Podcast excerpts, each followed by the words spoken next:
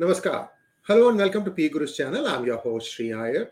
Today we have a fantastic panel of guests and we're going to talk about the study that they have conducted, whether there is Hindu phobia. They've used social media as their first platform because it lends itself to computational, um, you know, uh, checking and so on and so forth. You can use computers and in algorithms to find out if there is any merit in this.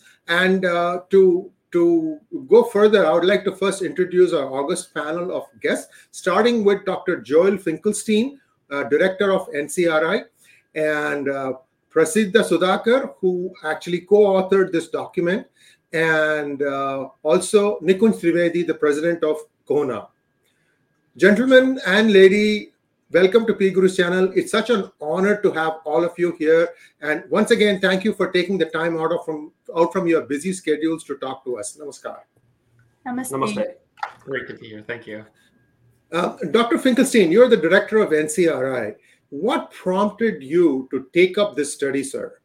Well, so the NCRI is an organization that uses scaled machine learning analyses to detect threats that are emerging from the cybersocial domain and that could impact vulnerable communities. So our our analysis and the tools that we use are really not specific to this issue. By and large, we've cut our teeth on issues ranging from vaccine reluctance and the damage that that presents to threats against disinformation threats against capital markets right so the tools that we use in combination with some of the largest corporations in the world from walmart to google really aren't focused on any one specific hate but they're there to, to create a mechanism through which we can detect these things before they emerge into the real world i didn't know anything about hindu phobia um, and one of the things that I came to understand through the prism of the data and the analysis of our research is that that's not unique to me. It would appear this is really a hatred that very few people have learned to detect or even believe exists.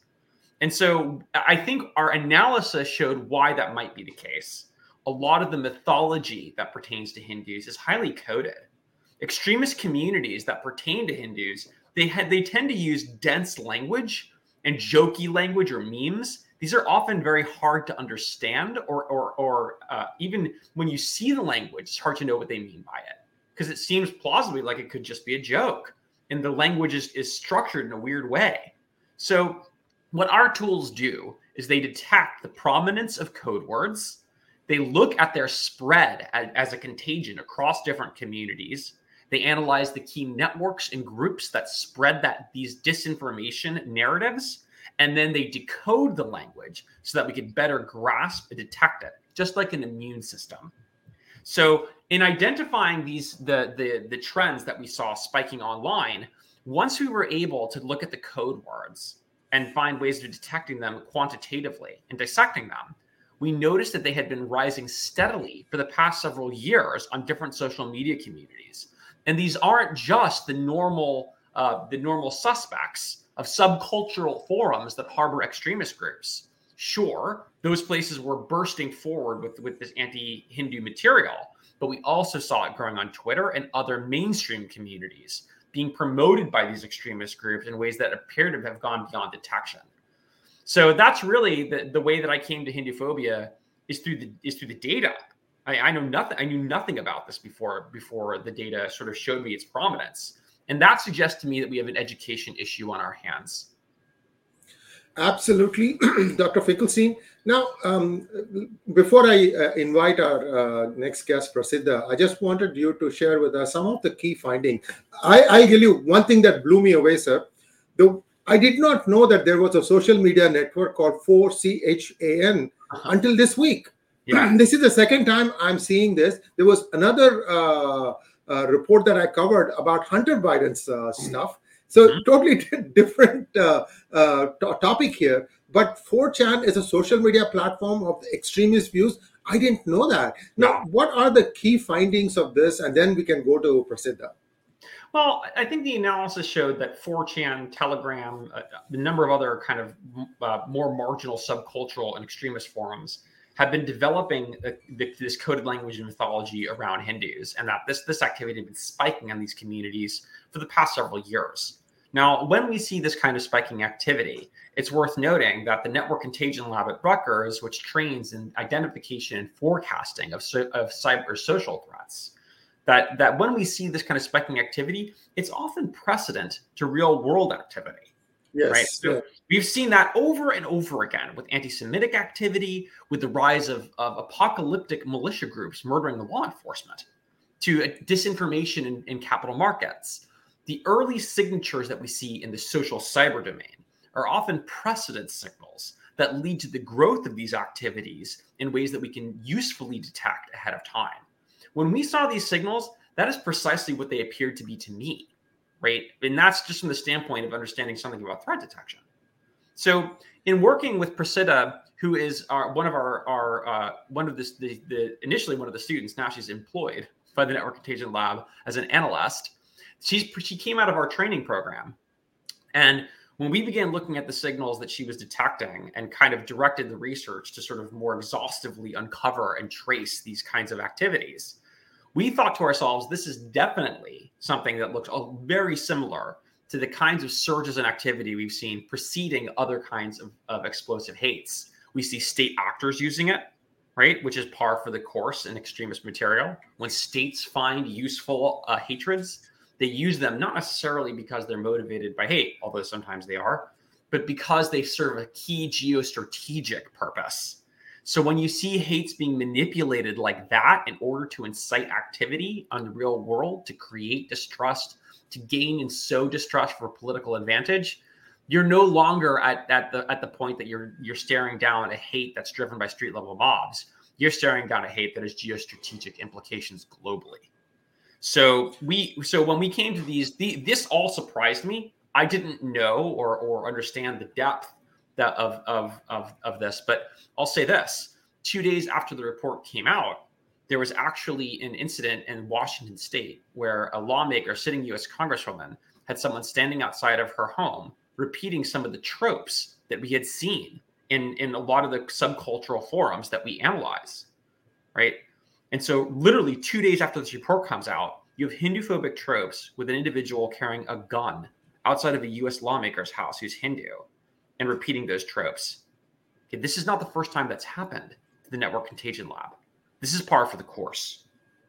And so I think that we're already seeing the real world implications for the diasporic community. We're seeing that as as tensions are rising on the mainland, we need to keep an eye on this because what we what we know from experience in the world today and as people who advocate for reality is that what happens when a butterfly flaps its wings in China, that you could see currents ending up all over the world. And that's what the internet really allows an unpredictable growth of, of ethnic hatred and, and conflict. Um, thank you so much, Dr. Finkelstein. I think the congresswoman that you're referring to is Pramila Jayapal. And yesterday, on a different hangout, I had expressed my support to her. Uh, ideologically, I may not agree with some of her stands, but as as a congresswoman, she is a representative of the uh, of, of the people, and she needs to be accorded the full security that you would give to any other person in her stature. It was very unfortunate that some of the findings that came down, she is feeling that she's probably not adequately protected.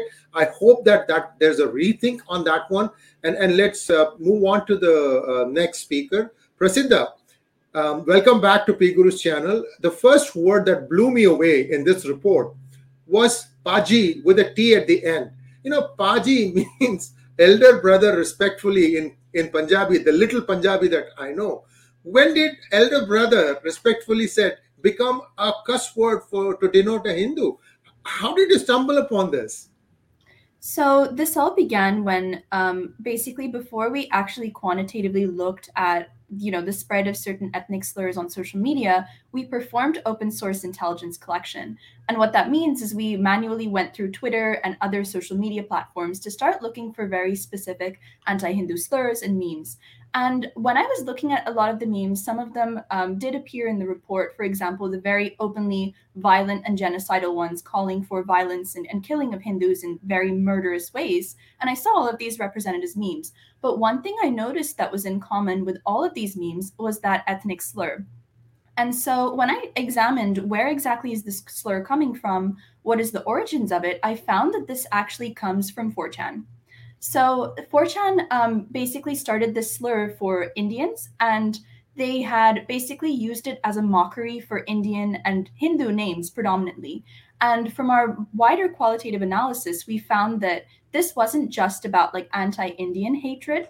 All of these 4chan slurs and memes that were being used had anti Hindu tropes. Like, for example, they use memes with a supposed Indian person, but that Indian person would always have a bindi or like a tilak, and there'd be very explicit Hindu imagery. So we see that this anti Indian xenophobia is actually Hindu phobia in this specific case because of all of these like very openly Hindu symbolism that is being used in the memes. Yeah. So these definitely did uh, originate on 4chan and we see that you know maybe it originated in 4chan back in 2014 2015 time but the real spillovers into twitter um, have only been very recently ever since 2019 up to now where it's at an all-time high um, you, you're absolutely spot on. Uh, I did not know that Twitter uh, is allowing a lot of nasty stuff. Um, and uh, somebody pointed me out, said that use these hashtags Hindu women, Hindu uh, four letter word. You understand where I'm coming from. There, there are some very explicit videos on Twitter that is available for everybody to see. What kind of filtering these guys are doing, I don't know. And and then uh, Mr. Jack has to go to New Delhi and somebody sticks a poster in his hand and it says smash Brahmin patriarchy. I don't know if he even understood what he was trying to, you know, what what he was putting up. Dr. Finkelstein, to to to uh, add to what you said, there is a statement made by a senior party member of a southern state where this person has called for genocide of Brahmins. Wow. He wants to ethnically cleanse Brahmins of one state where the population is less than 1%. I mean, you go to any village in that state, you'll find one family, one and a half family, that kind of stuff. And and who knows if somebody gets hot, they'll just go and finish them off. Well, sir, what I would say is that, you know, if it's possible to share my screen, I'm not sure it is here, but no, no, no, we can, we can. Um, okay. uh, you, you, just go click on uh, share and then uh, uh choose. Okay, great. So I'm going to share my screen. Yeah. And I'll show you guys. I think you can see this. Yeah, look it's coming up. Yeah. Look yeah. at these memes. I mean, yes. you have Nazi imagery with this Pepe the Frog character. It's very cartoonish. Yes. Gassing what what you know, this this propaganda was adapted from anti-Semitism. And it was adapted by white supremacists, this frog Pepe, who we have been featured in documentaries regarding. It's a fascinating meme. Um, you know, is genociding a, a hint, someone who's clearly a Hindu and not just in India. It's, it's very clearly a Hindu. So there's a couple things to notice here. First of all, you have white supremacist memes that are being adopted and, and a hybridization of different hates. That and this is on open air on Twitter, right? This is this is on you know, and, and then you have that kind of propaganda being promoted, taken from white supremacists, being shared with Islamist extremist groups, and you have hybridization of hatreds in addition to the hybridization of their targets, right? That's very elaborate. Look at this. You want to talk about? I mean, this literally happened, right? Yes, yes, Udaipur, Kanhaiya yes. So, so this is so. I think that I think that like when I when we talk about precedent signals, it's very clear that these aren't jokes, and and that this this gets you're, you're asking how could Twitter kind of allow this to happen? How how is it they, that they would permit these kinds of memes to circulate in the open air? Because they don't do this for many groups, right? If this were about Jews and you saw that that circulating with Jews, or you saw these the, the material kind of like you know uh, dealing with other groups that are vulnerable, black people, it's it would be taken out in an instant. So to me, I think that that at issue is is the education that the platforms need to understand that this really is on the rise and that they're vulnerable communities and people are going to get hurt. And and I think that that that the platforms have an obligation to take these materials seriously. But also to be honest with you you know because because the, the, the, value i think of the approach that we're taking to, to these kinds of problems is that everybody benefits from transparency. When it's done yes. correctly we all benefit from from the truth. The truth is something that we protects everyone who tries to protect it. That's what's amazing about the truth. So my sense is that like when we're looking at these kinds of means what i just showed you you can tell me all day long that this is about something else. That and, and the truth of the matter is the truth is right in front of us. Right? that's I think that the platforms need to be held accountable, and we need to we need to be able to show these trends independent of them, because the truth is bigger than them, and they need to answer to that. Absolutely, uh, Dr. Finkelstein. I couldn't agree with you more. Viewers, we are taking questions. Please put hashtag Ask NCRI and uh, please stay on topic. It, the report that they have put out is very crisp. It's got a lot of data in it, less than 20 pages long. If if you could just ask specific questions from that report, that would really help us expand on this. We have the co-author, we have the director of NCRI, and we have uh, Nikunj Trivedi. Uh, apologies, Nikunj, for making making you wait this long. I have a very weighty question for you, sir. I read the report. And one of the findings, I'm not saying this is the only finding, one of the findings is they found a marked co, um, uh, resemblance or, or, or, correlation of a lot of tweets, Hindu phobic, coming from, of all countries, Iran.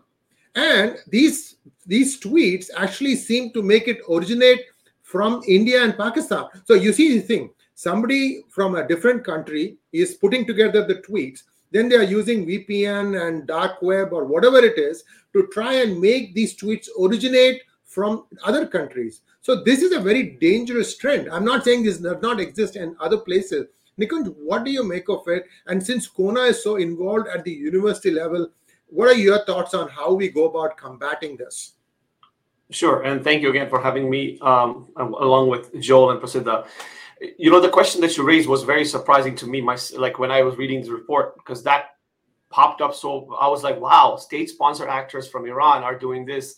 I think i mean again you know there are a lot of geopolitical battles that are fought at a very high level and some of these are part of that right? Whether it's uh, sort of like whether a country like iran is thinking that us is aligning with india uh, there are other you know islamist connections between the iranian government as well as the players that are over here uh, as well as in Pakistan. So there's a lot that can go on um, in this particular battle. And if you look at the the sort of the the, the rise of the tweets, right, uh, and the, the the hate, it starts in 2019. And if you follow Indian geopolitics, right, you have essentially two very important decisions that were made at that time: the abrogation of Article 370 and CAA. Right, both had a, a, a sort of like a uh, would say huge like splash um, across the neighborhood in uh, in India, right? So there is very specific disinformation I feel that was generated to show this this sort of what they call quote unquote Hindu nationalist, and I'll come to that in a second because that's another thing that's really important. This quote unquote Hindu nationalist government that is out to you know kill minorities, to take out other types of minorities, and we just had just uh, you know congressional um, sort of like this and the the, the human rights Com- uh, commission the tom lantos human rights commission had a whole thing about like how uh, you know india is genociding or you know muslims and killing minorities things, things like that. So this is all connected. So this kind of narrative building is happening and and then it comes into policy making right? So the idea is to showcase the entire population of hindus as genocidal as people who are you know out to get minorities and there's no space breathing space literally for these sort of minorities. And of course muslims are at the top. So there's this uh, creation of this idea that you know hindus are bad and everybody else is being oppressed. Now that piece is if you go to india yes for years and i've lived in india of course when i was a kid but for years india has had you know hindu muslim different types of riots right? But there has been riots of different types. There is no mass genocide of yeah. like Muslims happening or things like that in India. But there's this idea that it's anytime, it's going to happen anytime. And I can tell you, staying in America, there are legitimate organizations in America, whether it's at the policy level or at, at legitimate nonprofits whose job, whose entire business is to create this idea that a genocide is, is imminent. Okay. So it's completely bypassing if the Supreme Court decides to acquit someone, they are questioning the Supreme Court of India if yeah. the government decides to ta- put together some policies that are beneficial to minorities well they're questioning that too because there's this sort of this idea of hindu nationalist takeover that wants to take out all the minorities right? That's the kind of narrative and these tweets are really pushing that. So that was one of the very interesting thing that i found in the report. The other piece that i saw was the specific explicit usage of hindu imagery right? And and which clearly shows as Prasiddha and, and dr joel finkelstein mentioned that the target is Hindus. uh, whether you're talking about the you know the, the choke, right? Um, very very clear imagery to show. And by the way, a similar choke was shown by a, a, Muslim organization in America during the Dismantling Global Hindutva conference in September of 2021, where they basically showed uh, various Hindu organizations choking a Muslim uh, guy, and you can you can see why because they're Hindu because they're showing like the RSS, and then there's a line of other Hindu organizations behind it that are you know essentially condoning such behavior, right? So this powerful imagery is circulating on Twitter as well. So there's like there's so many different connections. Uh, so the impact of this and the implications of this for students and adults alike is tremendous because you could, as you had mentioned earlier, and we don't necessarily agree with Dr. I mean uh, Pramila Jayapalji, but we you know respect her right to exist and respect her right to be protected. Mm-hmm. So we fully support that. Uh, but you can see what is happening is that there are real life consequences. Raja Krishnamoorthi was almost attacked outside his uh, you know his office with certain people who have such tendencies. You have people who like uh, me and others, even Prasiddha and many others who have faith, who's who get like death threats or emails and basically who want to get you know silence us in many ways. So on campuses, students are scared to really come up and say, "Hey, yo, I'm a Hindu." Uh, in November of 2021, uh, there was a group at UC Davis that put out a whole thing that why you should not celebrate Diwali, calling Hindu you know Hindu deities as Brahminical oppressive deity, and you can see that same exact sort of Brahminical idea coming out in the word clouds, coming out in the the memes that have been in the report. So this idea of Brahmin supremacy, right, is being pushed and is being equated to white supremacy, to you know Nazis and things like that, and essentially the, the our, our community within the broader Hindu community, the Brahmin community, is being constantly targeted to the point that they actually make a mistake and call Parag Agrawal a Brahmin, right? I mean, Thenmozhi Soundararajan of Equality Labs, who's by the way, she's about to get an award from the South Asian Bar Association. How crazy and ironic is this? someone spreading blatant Hindu phobia is being awarded by a bar organization, okay, a U.S. Bar Association, which is just mind blowing to me. But she heard she made this comment that you know this is a Brahmin. So now the idea is all Brahmins are ruling America, right? That's yeah. what they're trying to show, and it's kind of like the same anti-Semitic trope that you know Jews are controlling the world, and you look at these Brahmins now doing the same thing. So that meme that you had earlier the, on the first page, Dr. Finkelstein, is perfect because it shows like this the you know the typical jewish meme right with the long nose the you know the, the sort of like this face exactly like the brahmins so this this type of idea and just to finish on that harvard university a couple of years ago if you remember Sri harvard university actually had a book launched by dr Ajantha Subramanian at harvard the launch of that book actually showed a brahmin sitting on uh, in a millstone grinding away people okay, literally grinding away black figurines in, and putting them on fire. So there's like this fire and millstone, and there's a devilish looking figure helping the Brahmin with the millstone. Okay, this is actually at Harvard University event, and when we asked them to apologize, they never apologized. Yeah. So this this information and, and blatant hatred is very very prevalent in academia, and I know this report hasn't brought it out, but at some point it's really worth analyzing what all these academics, the so-called South Asian activists, do, and they actively deny Hindu phobia. The South Asian Scholar Activist Collective, SASAC, uh, who, Dr. Uh, Audrey Truschke is one of them, uh, part of that team. They have in their um, uh, manual, they actually say that Hindu phobia is a, a, word that is manufactured by the Hindu right, essentially. Yeah. So, so it, this is the kind of dangerous stuff that we can we are up against. So I want to say something about that specifically. Go ahead. That I don't really know anything about Dr. Truschke's work. I know nothing about the South Asian scholars. Really, I, I've never heard of them until last week. So you know, but but with the field that we have to, that we are developing at Rutgers and, and the training that we do is a fundamentally different discipline that that focuses on cyber threat detection.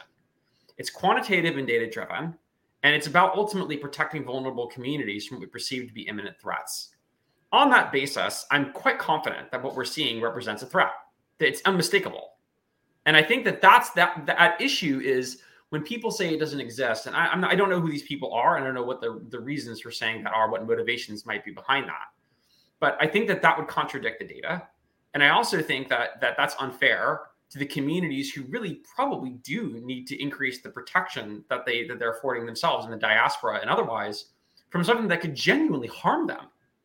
And I think that when we have a conversation about about how about how vulnerable communities can take pragmatic steps to procure their safety and the safety of their members, that shouldn't be an argument about you know the way people feel necessarily about you know about what, whatever issues there are. I think we need to have a brass tacks conversation about how we can keep people safe. Because if we can't do that, there's no other discussions to have. Yep. And because so I think, really, sorry, I'm go sorry? Ahead, please. No, please finish.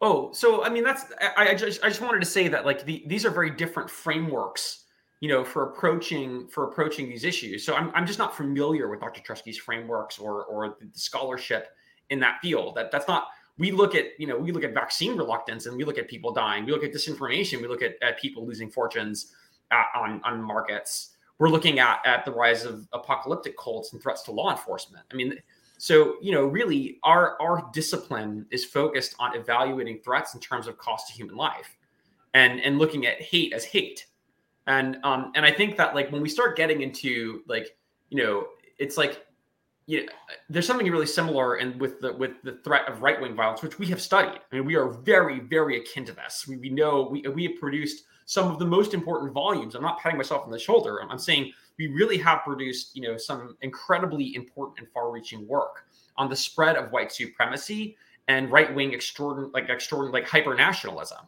Well, that is a problem. It is definitely a problem.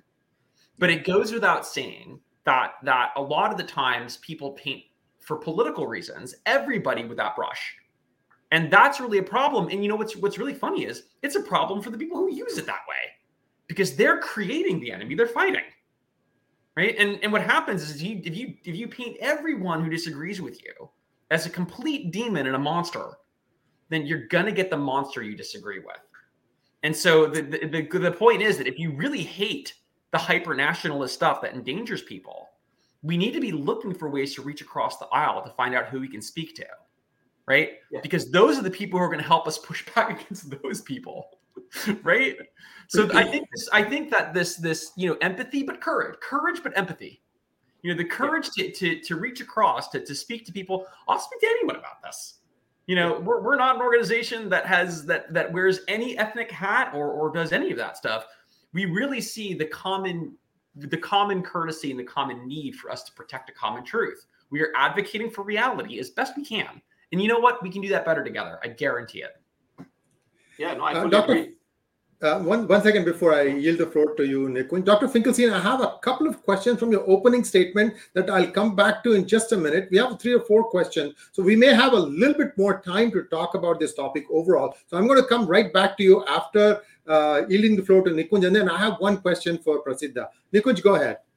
No, I, I agree with you. And, and see, the, the point is what is really important here is that uh, we have seen this actually transform into hate, right? So there are two incidents that I want to talk about. The, the, the report opens up with Dot Busters, right? So Dot Busters idea was created because Hindus were shown as this privileged people who are taking jobs away of other people, right, within Jersey City and i have family and friends who have who were directly impacted and assaulted in this so you know i'm coming in from experience not personal experience but you know the collective family and friends experience and i know people today have bad memories like traumatic memories of that episode so that's number one the second thing is uh, in uh, in the midwest i'm forgetting exactly which state it was uh, indiana or something there was a white supremacist they actually videotaped a playground okay of hindu kids as well as well, women and children who are, I mean, women and men just sitting around saying, look at these Indians and look at these Hindus who are now coming here and taking over.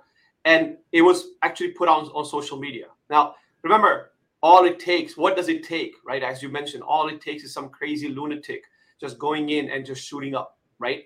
Because they learned from social media that these these are the types of privileged people. Now, let me tell you something. Two more things, right? Someone like Ann Coulter attacked a Hindu woman uh, uh, uh, you know, you can have political differences, not a problem. But she basically very clearly, you know, used Hindu words and the caste system. Okay, so this and uh, this idea, and that's again in the word cloud that you have, the idea of caste is connected to this. So somehow caste, this whole idea is that you know Hindus are casteist and they discriminate against all these people, and then they, they need to be eliminated. In 2019, University of Michigan held a conference where it, where a, where one of the panelists called for wholesale destruction of Hinduism because Hinduism cannot be uh, reformed and therefore it must be destroyed in order for you know the world to be safe. Okay, and this is actually covered in Michigan Daily, the newspaper. Believe me, this is the stuff that is happening on campuses. So while there is violent thoughts that are going on in the um, you know outside, the problem is we we haven't looked at what's going on in academia and how academia actually produces this type of hate and cancel culture. Yeah, that's uh, it's an open question. I mean, I think listen, it's much bigger than than anti-Hindu hate. I mean, this is this is something that we, we're seeing that you know the ratio of liberals to conservatives in the modern university and in some disciplines it's 70 to 1 i'm not kidding. You know and and in the humanities for instance right? So there's a polarization that has set into the university. This is absolutely indisputably true. That has set the grounds for kind of you know the the a, a, a kind of bias to set in. And, and the universities i think are beginning to understand that you know that, that there's a set of ideologies and tropes that are kind of accepted within the university space that do not are really distort they're, they're distortionary. I mean it's it's clear that that's that's the case. So i think that that's a much bigger problem than than what's happening with any one hatred that is that's generated from that. What i would say is that like you know let's try to figure out how we can be the adults in the room. You know whatever else is true hinduism has been around for oh i don't know six thousand years perhaps more for a long time. And and you know the truth of the matter is there are a lot of people who don't feel it should be, and the same is true for many religions like Christianity. And people say the same thing about that. I think that like when it comes to being the adults in the room, it, a lot of this has to do with a felt sense of internal security you know and it, it, starts with a sense that these people really aren't going to be able to dismantle christianity or hinduism or, or whatever it is now, starting from this, the idea that we're all going to be sharing this planet for a long time to come, God willing, you know, let's have a let's have a conversation and and let's try to understand what those projections are like. You know, people say that the, that the Christian nationalist right is taking over the world and dominating these things. Look, we we all know, everyone knows that like behind the behind the bit of chauvinism, there's a bite of truth to some of those things. It's not totally true; it's distorted, but there's a bite of truth to it. So how do we find that internally in a secure way? Talk about it openly, air out some of the dirty laundry, but with the with the notion that we can make, you know what, we can handle it. We're we're we're old enough, we've been here long enough, we can have the responsible conversation. Don't have to return fire. We really don't. You know, so I think that that's like, you know, when when you know, now why why is that an important approach? Because there's some people who agree with everything I just said and whoever those people are they're going to be more convinced about the validity of my project and, and what it is i'm trying to what i'm trying to suggest to them you know on the basis of, of extending that courtesy to them as people. They actually have something valuable to say. Maybe it's something i don't want to hear right? But if it's really not true i have nothing to worry about. And if there's a bite of truth to it i'm better off hearing it right? Now i know that that sounds impossible because the conversations we've been having have become impossible because they're all about trying to demonize the other person who you're afraid is trying to demonize you. Okay. When it comes to these truth telling conversations, you know, we have to start having more courage. We have to be able to, like, I would love to have a conversation with the people who hate me. I'd love nothing more than to actually have that conversation. We're not having enough of them. And the result is that instead of having conversations, we're taking aim at each other with like, it, you know, it plays out like a bad, it plays out like bad theater we all become the memes. We all become swept up in the memes. We become a meme. Okay. And and so we're not memes, we're human beings. Really. I know, I know, I know some of us don't like to think so. but, but it's real. But you know, the biggest problem we faced, guys. I, I love this show. This is such a this is such an interesting show. You never get to have these kinds of conversations about these problems in depth like you need to. So this is great. You know, what I would say is the biggest problem we have is that we can't look past the MAGA and the BLM. We can't look past like as soon as someone puts out that hashtag, like that's who they are. You know, and and the result is we become possessed by that. And you know what? The problem is it's not about how powerful the demons are that we're worried about. When we're worried about how powerful these demons are, it's a it's an emptying of our own agency that's taking place. We're completely losing ourselves We are the ones doing this. We'd like to point to the memes and say it's them and it's the bad guys on the other side. It's not true. The people who are acting in an uncivil way, that's us too. And we have to figure out how we can we can reach that place where we can get past using our guns and start using our words because it really is coming to that. And I'm and I'm afraid to say I'm afraid to say that that there is not going to be a replacement for us using our words. We're not going to replace that. We're going to have to do that with each other. Um, Dr. Finkelstein, I have a couple of questions for you. Just hold the thought where you just left now, because my question will be going straight to that one. But before I come back to you, sir, I have a question for Prasiddha. Prasiddha, you are in a college campus and, and you worked on this project for I don't know how many months. Talk us through a little bit about how you got involved in this project, how you see the atmosphere around you, and and uh, maybe you can shed a little bit of light about some of the surprising findings that came out. Sure. So, first of all, I'm, I'm very honored um, for all of the authors of this paper. It really means a lot. So, we had Dr. Lee Jussim from uh, the chair of the Rutgers Psychology Department, um, John Farmer, who's the former Attorney General of New Jersey, as well as former Congressman. Yeah, his, his forward is very powerful. His forward is very powerful. Go ahead, please. Yeah, so it's really amazing to have everyone come together to work on such an impactful report that Joel and both Nikunj has mes- uh, mentioned that this is definitely a topic that's vastly understudied. So, like I said, we began with open source intelligence collection and analysis, where we began to identify certain code words and terms. And then what we did is we actually applied computational methods to this analysis. So we actually looked at the trends of these certain terms and slurs over time on more fringe communities um, like 4chan, Gab, and Telegram, and then started to look at how these terms were starting to being used on, on Twitter.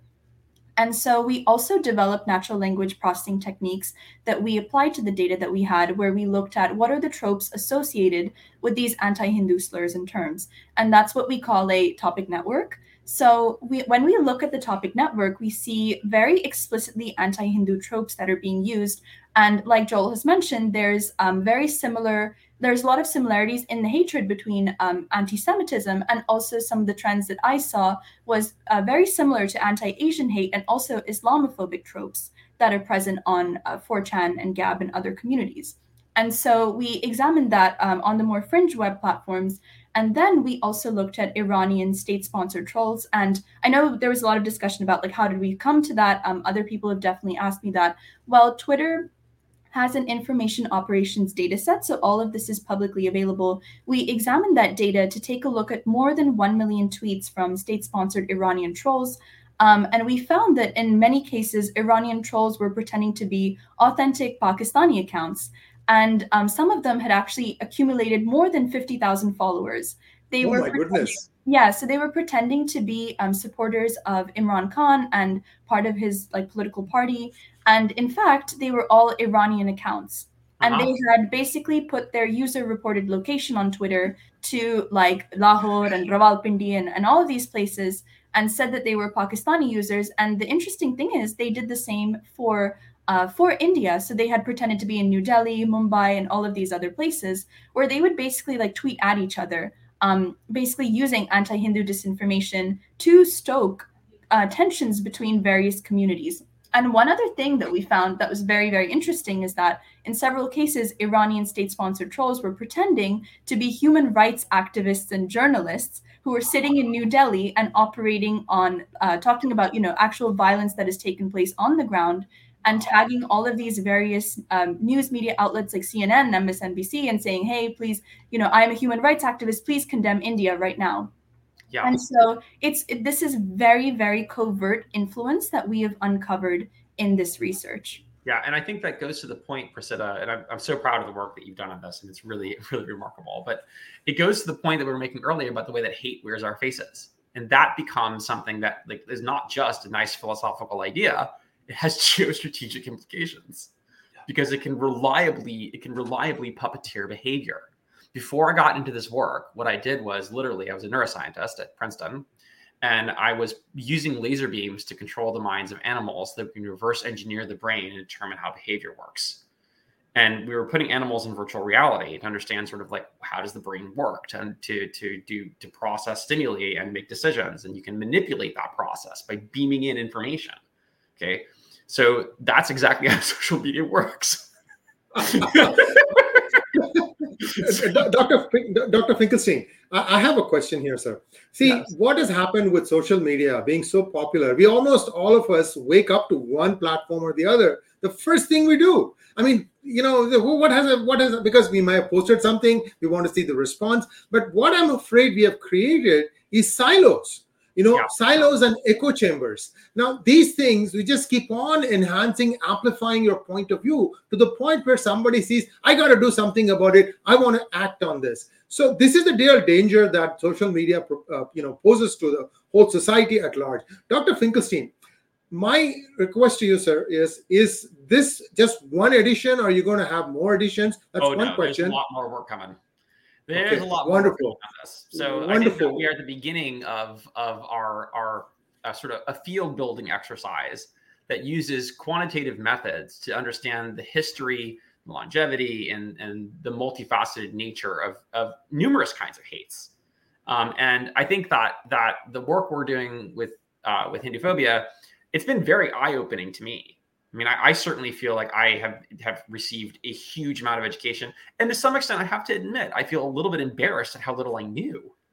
You know, so I think that that that if that's true for me, who's who, and it's nominally my job to know these things. So if that's true for me, I can only imagine that must be true for other people. There's a real education issue here, and there's also there also I think is a scholarship issue that the invisibility, both from the standpoint of the scholarship, the standpoint of the education you know, there's there's a way in which this story has been very very muffled. It would it would appear for a very long time, um, and I think that that to, to really effectively break that problem probably requires you know a lot of historical analysis. It probably requires you know a, a, broader sample of where Hindu phobia manifests, what is and what isn't Hindu phobia, how we how we make that distinction. I think we can be nuanced. I think we can get close to that, and I think we can help people better detect when you know we've gone beyond the foul line and when we're sort of in line with reasonable you know what's the difference between dislike and just hate right? There is a difference. People are entitled to dislike hinduism.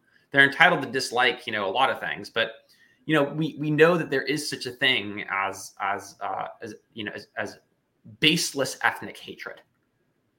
And you know so i think that's where we can we can really look at that and and try to find more principled ways of spotting it in, in uh, detecting it.